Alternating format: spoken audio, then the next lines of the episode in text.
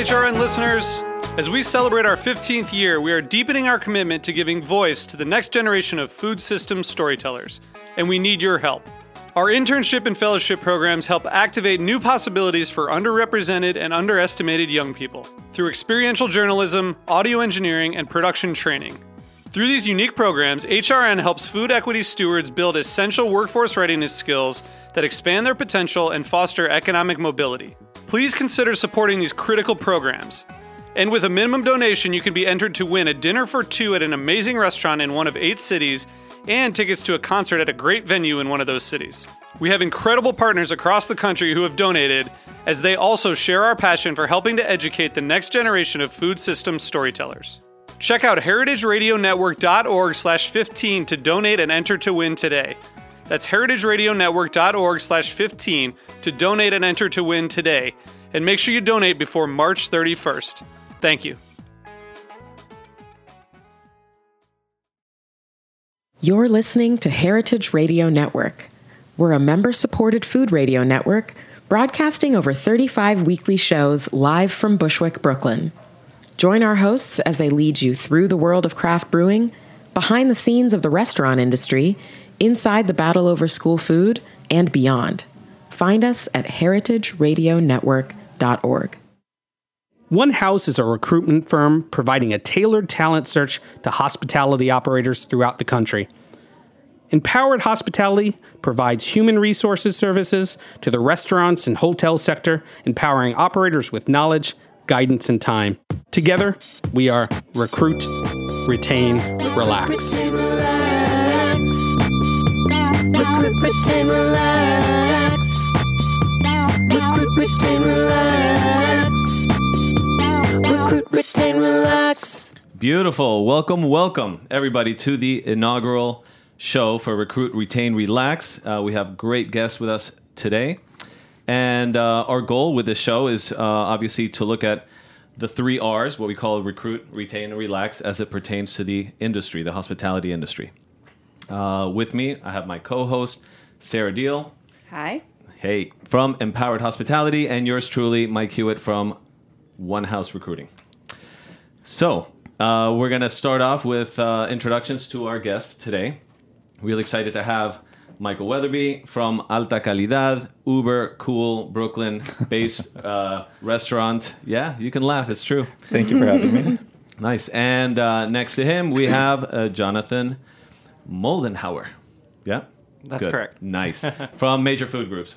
Uh, first of all, congratulations on your Michelin uh, nods, right? Uh, on that Michelin spectrum. They just came out this week. Very excited about having both of you on the show, which is really cool. Welcome to both of you. Thank you. Nice. Happy to be here.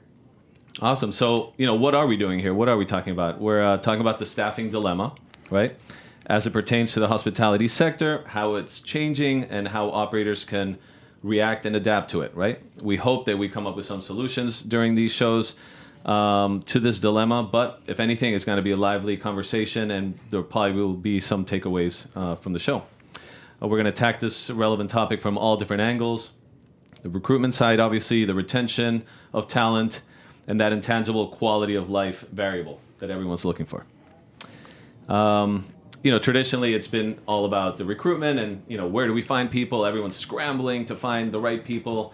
Uh, there's been a little bit of a shortage of actual staff, um, and some would say qualified staff. But we feel that the conversation has shifted a little bit more to the retention, right? Once you've found that rock star, then uh, where for a lot of people that you know the action ends for us it really starts right? How do we keep them there? What do we do to actually maintain that staff that we've fought so hard to to achieve to get?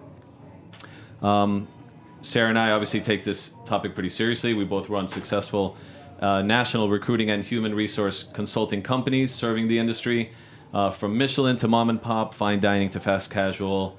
Um, so we, we cover the spectrum which is awesome uh, we're going to kick it right into the recruitment side. And I'll start with Michael.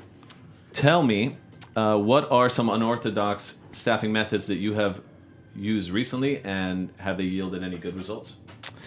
Um, well, it's pretty relevant right now because we just opened our restaurant Alta Calidad about eight months ago, um, and uh, it's interesting and ironic that uh, in a time where the interest in food and beverage and restaurants and food culture is at its highest, that it's the most difficult time in my 15 year career to find people, right? And it really is using every means and method possible, you know. So for the staffing of my own restaurant, um, you know, I really was out there with my wife, going to restaurants and identifying people who would make uh, a good fit for our restaurant, with the idea not so necessarily so much that uh, I'm going to poach that individual person, right? But more so that I feel like like-minded people gravitate towards each other, right? And so if I, there's a stellar bartender or stellar server or manager that's touching uh, each table, that they probably have uh, surround themselves with other uh, like-minded people and people with the same kind of work ethic and ethos. It's called recruitment by osmosis. exactly. Um, so you know, I would you know let them know what, what's going on, what we're doing. That we're opening a you know a, a restaurant in Brooklyn, that and we're striving for this high quality experience. And if they know anybody. Um, you know, to kind of put the word out, and I would give them my card. And I felt like that has yielded definitely uh, great results for us. You know, our entire opening team was staffed with people that came from that, uh, and I found that it was better uh, success rate than you know Craigslist, where I would get maybe one qualified person for every hundred emails. Um, We've all been through that drama for sure. Um, I think that makes a lot of sense. It's definitely proactive recruitment, and you're going out there and you know and cherry picking uh, people that you think will be a good cultural fit, but obviously have the right skill set to excel. Uh, so that's a good good way about it. Um, Jonathan, anything interesting on your end as far as uh, you know any methods or tools that you've used? I would. I'm hesitant to use the word unorthodox, but I would say at Major Food Group, you know, we've been working towards the. We opened up the grill and the pool, and we're working towards the opening of the Lobster Club right now. Um, we're not afraid to be competitive. In fact, we think it's you know it's very natural and what you know all industries actually need is healthy competition. So we're not afraid to put that out there and be bold and be competitive, um, even when it comes to um, the recruitment realm. And I think a lot of people can be weary of that competition word these days, but I think it only serves to better the industry as a whole. That makes a lot of sense. Just with a lot of different sectors, right? Competition is going to up the quality, um, and that obviously applies here. Just to add, obviously, Jonathan is the human resource director at Major Food Group, so it's an interesting angle versus Michael Wetherbee, who is owner operator of Alta Calidad. So the key is to have a couple different, you know, views viewpoints on on where we're finding our staff. Um, they say the honey gets the bees, right? What are some unique or differentiated hooks that you that you have used to attract the best talent? Right, something maybe unique, something that is kind of inherent in your culture that you know they'll look at and be like, "Wow, I definitely want to work here." I think the thing that's worked the best for us and uh, for me, in particular, over my career, um, is we, we can't compete with large companies, right? Like uh, Jonathan was saying that. Uh, you know, there's a lot of different incentives that you can provide, but definitely, um, you know, compensation packages that you might find in the larger companies is not something that we're able to provide, given that we're a smaller hospitality company. So, what I really try to strive for is quality of life right? And so, anytime I sit down with an individual that's looking for employment and a prospect, uh, I tell them about our culture. And really, it's not just about them being an employee, but uh, about this quality of life that we're looking for it, for it to be a great experience and a great relationship. It needs to make sense for them as much as, as it does for us. So, uh, something that we often uh, kind of practice is if we have a, a stellar employee, someone that does a great job. Uh, a great example would be two or three people have left us for a month to pursue their passion of acting. One went to is in Austin right now. Um, Nice. One went to DC for to work at uh, Shakespeare Theater.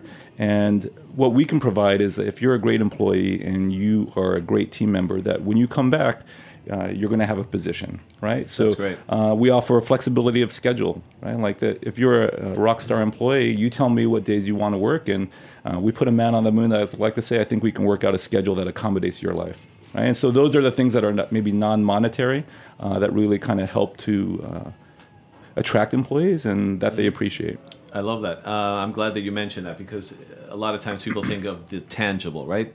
Can I get an extra 5K or an extra this or bonuses?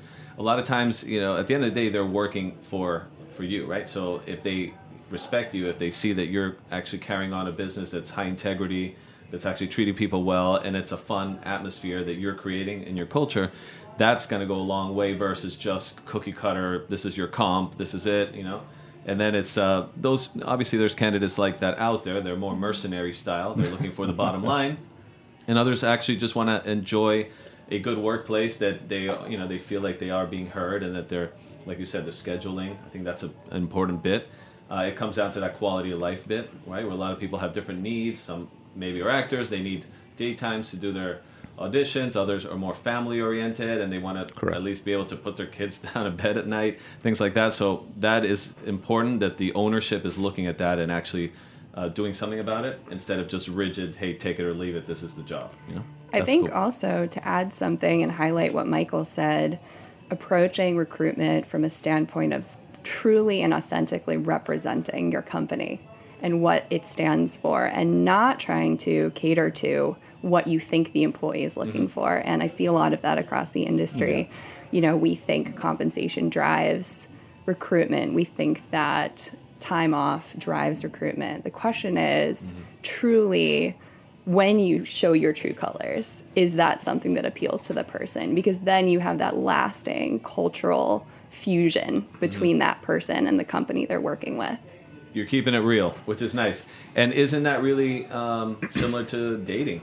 Right? I mean, right? Don't you want to actually show who you really are instead of trying to act like I wonder what he or she wants to hear, you know? And then it usually bites you in the butt. So and I think people want to be proud of where they work, right? Yeah. Kind of like dating. You want to be proud of the person you bring home for Thanksgiving, right? And uh, Mm-hmm. Nice. kind of you want to be proud of the place that you take your friends and your family to say, this is where I work and this is, um, you know, what pays my bills and I'm proud to work here. And Totally. that, that, that doesn't always uh, equate to dollar dollars and bottom line, as you said. I think you really hit it on the on the needle, Mike, with the tangible and the intangible mm. word. That's something I try to focus on a lot. Is you? I think you have to get the intangibles right first before you can even focus on the mm-hmm. tangibles. So, are you communicating your culture clearly? Do your applicants kind of know and feel what you're about just naturally before they even step in your door? I think you have to put a lot of attention towards those things, which can be the hardest to get right because then your tangibles aren't going to aren't even going to matter. You have to get that right first. That's what really gets the attention, what attracts the person 1st The next type of stuff is just kind of like what keeps them happy, what keeps them going. It's their kind of base things that they need, but you got to get the intangibles right. Yeah, that makes a lot of sense. Um, one thing in our line of work that we, you know, come across from time to time, which is quite frustrating, is the old bait and switch, right? And again, eh, for us, it's important that you know a client is, you know, portraying a specific position that equals the post higher position, right? Uh, As opposed to bells and whistles, and this is what it's going to be like. And sure enough, once they're signed on and they start, it's okay for a job to evolve right in within time but when they when a candidate gets the feeling wow i just got totally bamboozled here you know this is not the job that i interviewed for it just makes everyone look bad and obviously they're not going to stay and they shouldn't stay um, they shouldn't be shackled to that I and that's where you see the turnover right I mean, I talk a lot about it in terms of growth. You know, to me, I've never heard a restaurant group not say that they're growing. And that's something that excites a lot of employees because Sure. for that, they see growth for themselves. Mm-hmm.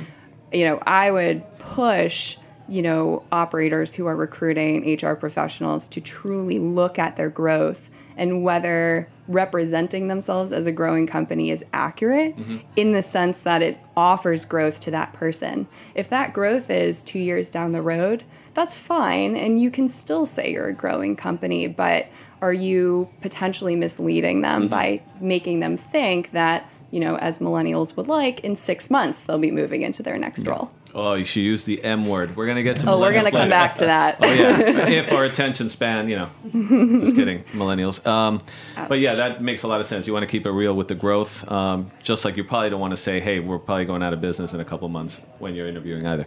Um, so technology, obviously, a big part of what we do, right? Especially in the last couple of years. So how has technology changed the way that you hunt for for a team? Um, any platforms that stand out out of the crowd, maybe? Um, and again, we're talking about online services, ways to find people, um, anything that you guys use. Jonathan, Um, I mean, we use all the job boards and cast a very wide net. Um, a couple leaders in the industry like are Harri and Culinary Agent Mm-hmm. seem to be a good place to go. Craigslist is still a good place to go. You, it tends to be a place where you post and you you get the volume right, and you kind of have to kind of dig through and weed through a little bit more. But it's still very much an industry standard. Um, as on the other side of technology, that's just like the job boards and the posting. There's a whole other segment that I think the industry is just starting to get into, and that's really looking at people analytics. Um, so running numbers, running re- running retention, how long are employees staying? Where are they coming from? Is there a trend that the that these people who come from this sector or this this website or whatnot are tend to stay longer? Why is that? Um, and really kind of crunching that data, and, and maybe you find stuff that you don't even realize that you would find, um, or running, you know, what how benefits correlate or, or all these numbers. I think there's a lot of data. The tech world is very good at this. They have, you know, Google and whatnot, and all the players in Silicon Valley have whole teams, like 50 people dedicated just to looking at people analytics. So I think it's really fascinating and intriguing to see our industry starting to pay more attention to to the people that are within their restaurants and how and what they need and how that data might play into um, certain fields as you know groups you know get more HR departments every it's almost a standard now that restaurants have an HR department. And the HR department within restaurants is evolving itself. Um, we're becoming we we we have a very important seat at the table.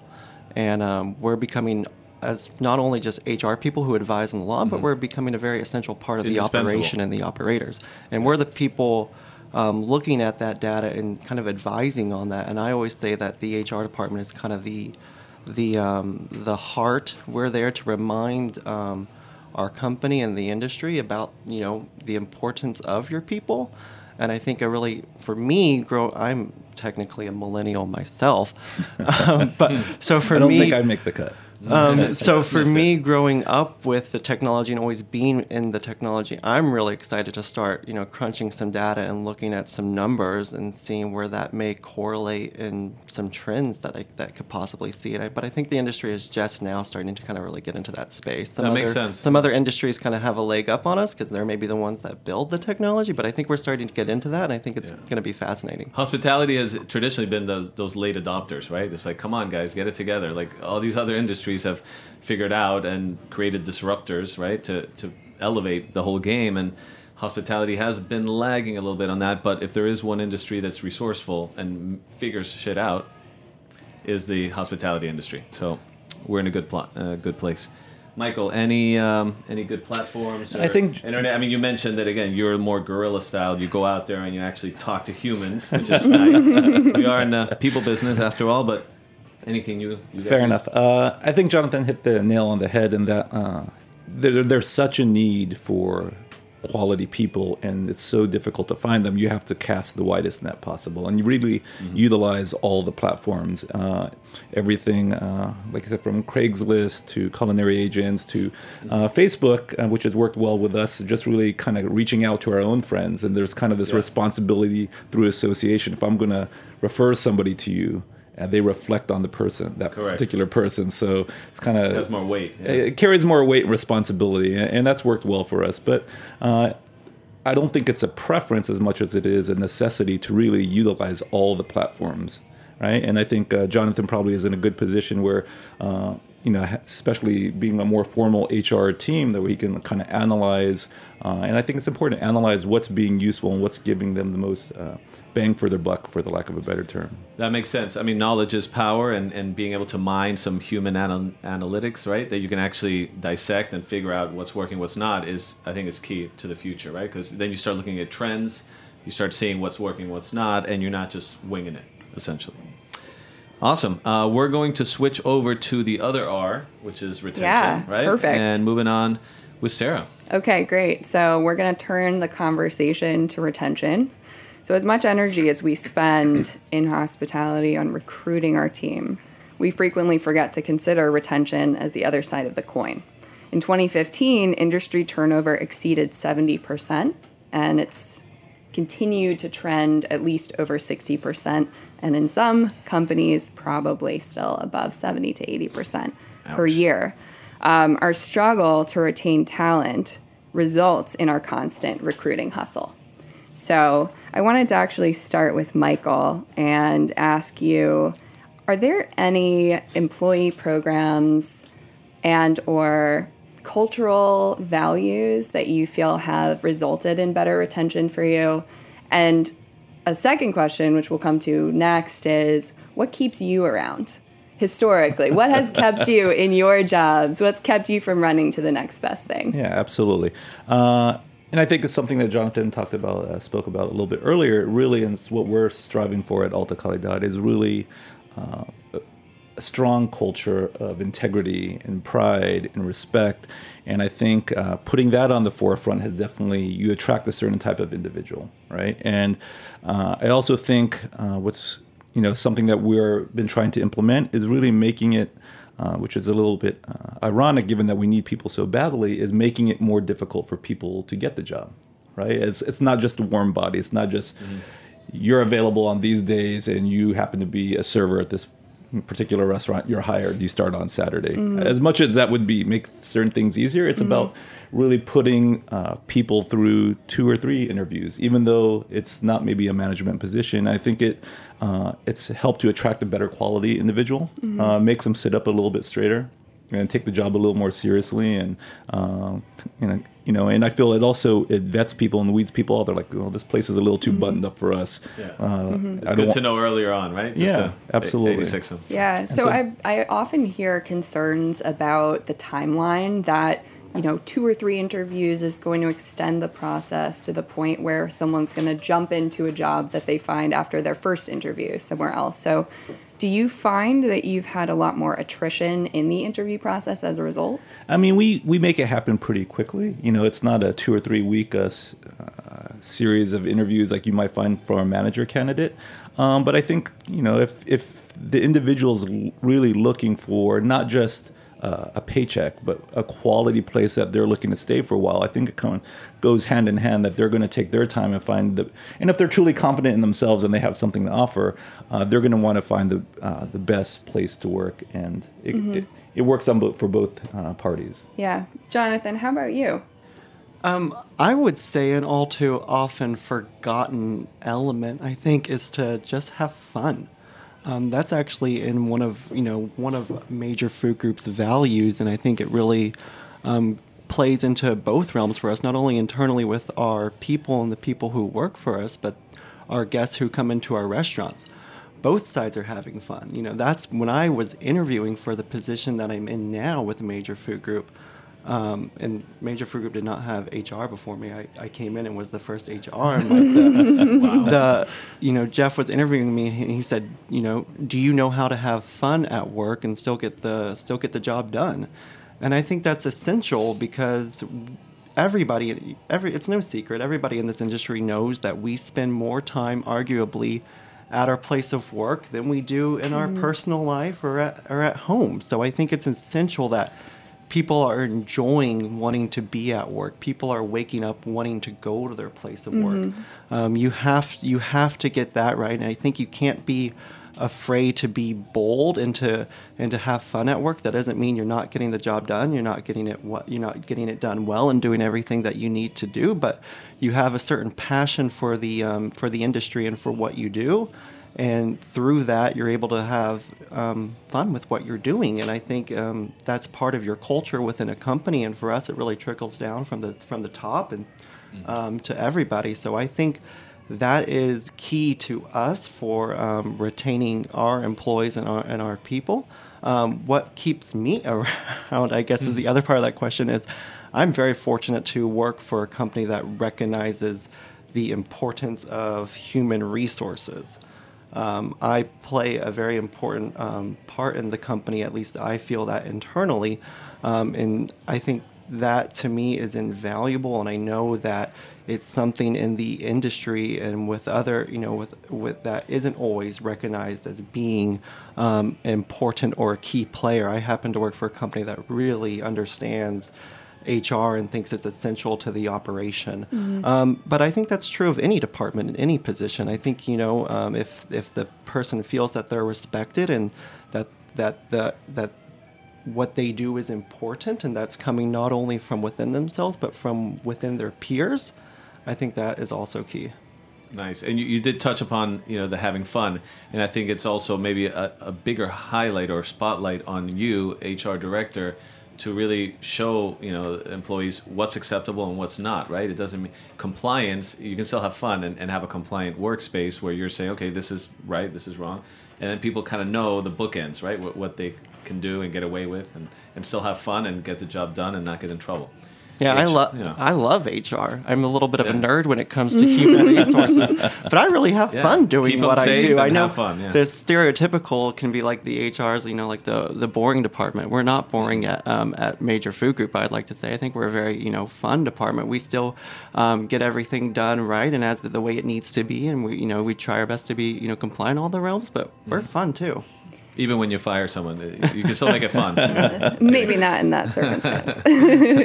you both have talked uh, a lot about kind of the cultural drive behind retention, and you obviously both put culture in the forefront in your companies to keep people around. So, what is maybe one way you can think about that you kind of weave culture in through the employee's experience, either deliberate or not?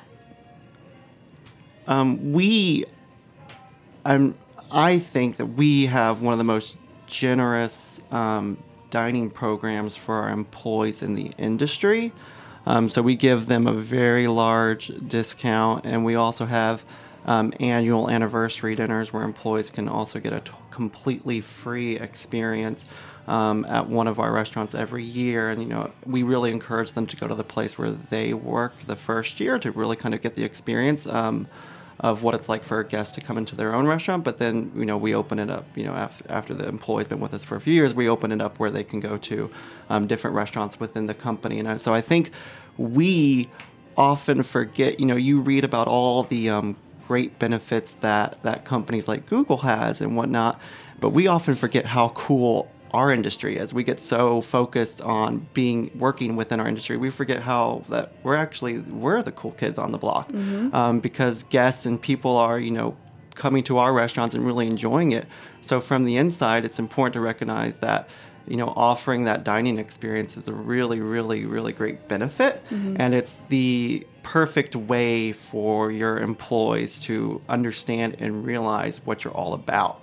And for a group like us it's not only important that they um, if you're working at Dirty French, that you understand what Dirty French is about, but it's also important that you know you go try out Santina, and you and you understand and see what Santina is about. Um, so um, we try to get we try to encourage our employees to really get out there and to to experience what it's like to be a guest. That's great. Michael, how about you? For Alta Calidad, uh, given that we're such a new restaurant, we're definitely evolving and kind of uh, figuring it out as we go, right? And but for us, a, a major thing is education, right? And given that uh, we have our chef and my partner Akhtar Nawab is just a wealth of information, who's worked at some of the best restaurants in, in the country, um, and so what we really love to do is uh, we have employees that have experience from very little to have worked at Jean-Georges, um, and their uh, knowledge of product and uh, hospitality is varied. You know, so for us, what we really try to do is try to weave that culture in. Is really give them a lot of education to be able to bring out. It's one thing to recite something for a guest. It's another thing to smell it, taste it, feel it. Uh, one thing that you know is definitely on the horizon is you know taking these field trips that maybe larger companies are able to provide for their employees, um, but really kind of make that connection of this is where the product's coming from. This is the farmer. This is when you sell this dish to a guest and they enjoy it. This is who it's benefiting, not just your pocket, but these people that are uh, out there in the food industry. You know, so that education's a big part of our culture. yeah. And along with that company culture, where if you're going on trips, you're actually building a little bit of rapport with the team. Absolutely. And it's and they're getting a takeaway, so it's like a win-win there. Yeah, I love that. And I think, you know, again, kind of both of you speaking to a really similar theme. There's something really kind of tactile in what we do in restaurants. So there's the tasting, the drinking, the interactions that have led all of us, I think, to choose hospitality as a place for our careers. I mean, it's a beautiful industry, and I think uh, for those of us that work the hours that Jonathan was mentioning, you know, upwards of 15 hours a day, sometimes it can get lost, right, in the in the grind, and uh, you know, very often, you know, we forget like this is what we love about it. It's about making somebody feel good when they come in the door. It's about that beautiful experience of food and beverage, and uh, we need to kind of excite our own team about that, uh, not get caught up in, you know. Yeah. The administrative part of it. mm-hmm. Yeah. Good point. And, and again, it speaks to dining experience, right? You're not going out to eat; it's an experience, and, mm-hmm. and it's a whole conglomerate of all these little details. It could be like going to a table, you know, call and saving, you know, that experience for them, and that mm-hmm. makes your day. Mm-hmm. Every shift has like its ups and downs and and takeaways, and sometimes you got you get home after a shift, you're like, wow, I made a difference with this person. I made that person happy. It kind of makes sense. Yeah, and we often talk about the employee experience. So I think it really resonates in the sense that, you know, an employee's experience of working for a hospitality group is a lot more than just the nuts and bolts of the job. It's the whole picture with all of the colors and flavors and people that we interact with. So, um, second question kind of moving away from you know the tactile and the beautiful aspects of hospitality to the millennial generation who love to be you know on their phones on instagram and maybe a little less tended towards touching and tasting and interacting. By the way i'm a millennial. Um, i'd love to understand from both of you a if you see this um, culture shift as more and more millennials enter your companies and b uh, what do millennials want I'm still figuring it out. um, and I also, it's probably, I would say this is your toughest question because I, I really don't know, but it's, uh, I need to figure it out. We need to figure it out. Um, we want to, this is our workforce, is the millennials, right? And the, the, inst- I don't want to sound like the grandpa that said I walked through five miles of snow to get to work and like, you know, it's better back in the day. Um, did. I feel a little bit like that, like that grandpa. Um, but you know, we have amazing people in our industry, but it's really just uh, trying to, for us, really trying to identify what's important to them, right? But I think uh, we definitely have to pivot and shift in how we approach these uh, potential employees and these people working for us because it is culturally different. And I think the need that you mentioned earlier in the show for uh, instant gratification or shorter uh, shorter window towards gratification uh, is, is relevant, you know, and we're we are still figuring it out for sure. You know, uh, maybe Jonathan can give us some pointers on since he is a us, millennial, he Jonathan. can speak firsthand. I don't think millennials actually have different wants or needs. I think maybe that millennials are just more vocal about their wants and the needs, but I don't think it actually differs from prior generations. Um, one unique aspect that I think um, the new generations are very vocal about and, and looking to as importance is they want, and I think you touched on it earlier, Sarah, was this sense of purpose um, for where for where they work. I think that's something that um, not only we do really good, but I think the industry is uniquely positioned to really provide in that. Again, we're we run restaurants, and restaurants is something that you know everybody loves. Everybody loves restaurants. They like to go out and have a nice dining experience and enjoy themselves, and um, it's something that you know is usually regarded as something celebratory. And I think we're uniquely um, positioned to give the people who work for us a sense of purpose. Because again, as as Michael was saying earlier, that um, we're providing these really great experiences for our guests, and our guests are leaving happy and you know and they're hopefully creating memories that they're going to have for the rest of their lives at our places of work and all of our employees who work with us are contributors um, to that and in a way contributing to enriching these people's lives who come into our restaurants and, and enjoy a nice meal I think it's interesting what you said. It's not that we want different things necessarily, it's that we talk about it more. And I do think that the need for constant communication is a a big characteristic of the millennial generation, something I can definitely say for myself as a representative. Um, the desire. You're representing a whole generation. I I am a lot- lot representing. pioneer. Speaking on their behalf. and and Grandpa Michael over here. uh, so you know, to me, I think that that need for consistent feedback. and and that might be it, right? It might be it's uh, like Jonathan was saying that it was, it's the same uh, concerns and issues and uh, wants, but just in a more vocal manner, you know. But and for us, it's really interesting. We really have had a challenging time. Uh, staffing and this i don't want to open up a whole new uh, can of worms maybe on another show but the disparity between the front of house and back of house right and Yeah. while we've had the by and large, the uh, the team in our front of house for Alta Calidad has remained the same, but the back of house there was uh, we've experienced a lot more turnover, um, and it's just interesting that we have certain individuals that uh, you know I'm used to, uh, and Jonathan can speak on this a little bit more, but maybe getting evaluations and pay raises uh, several times a year, maybe twice a year. Um, you know, uh, probation, probationary period, um, where now we're experiencing people asking for a raise every eight weeks, uh, Yeah. and then after we decline, maybe after the second or third time, They move uh, on. they move on, uh, and you know, I, I understand that, you know, the need, definitely the need for compensation, but it makes it uh, very tough for the operators. you Yeah, know? yeah. As uh, as the bottom line is shrinking, you know, more and more each day, right? That puts extra pressure. Uh, forgetting about the whole wage increases, the non-tipping; those were all great topics that we probably will challenge and, and battle with on future shows. But but yeah, you bring up a good point, right? It's like you want to retain them and you want to make them happy, but what they're asking for sometimes is something that you just financially can't do. Uh, so maybe there's other ways that you can incentivize them, bonus structures. That's where the creativity comes in, right? It's it's performance based. Yeah, and again, a lot of it figures around communication, setting Yeah. expectations, so that when someone comes in, we're laying the foundation with our culture, with what your path looks like at the company, so that there are no surprises, so Correct. that you already know when you're starting that eight month or eight weeks into your time with the company, you're not going to get a raise. hundred percent. Um, that's really important. So, well, we want to take a quick break for commercial. Um, but thank you, both of you. And uh, we're going to come back with a little surprise. Thank you.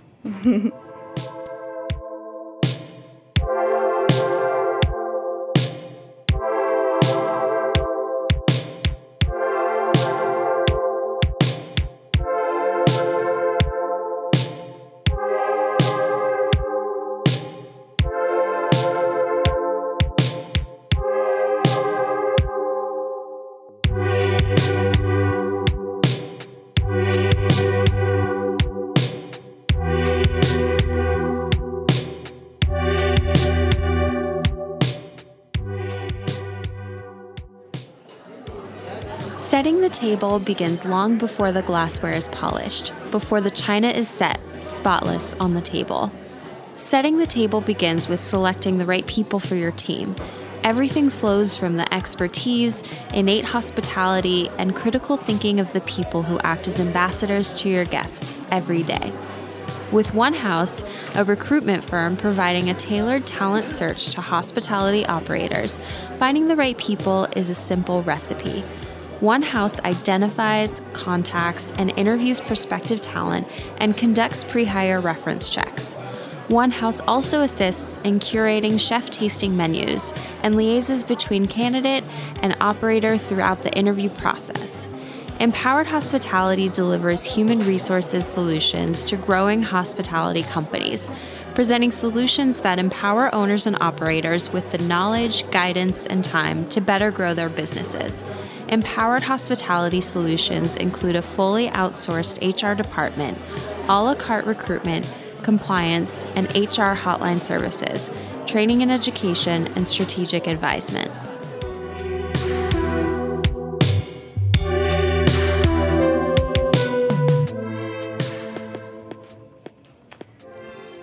All right, welcome back to Recruit, Retain, Relax.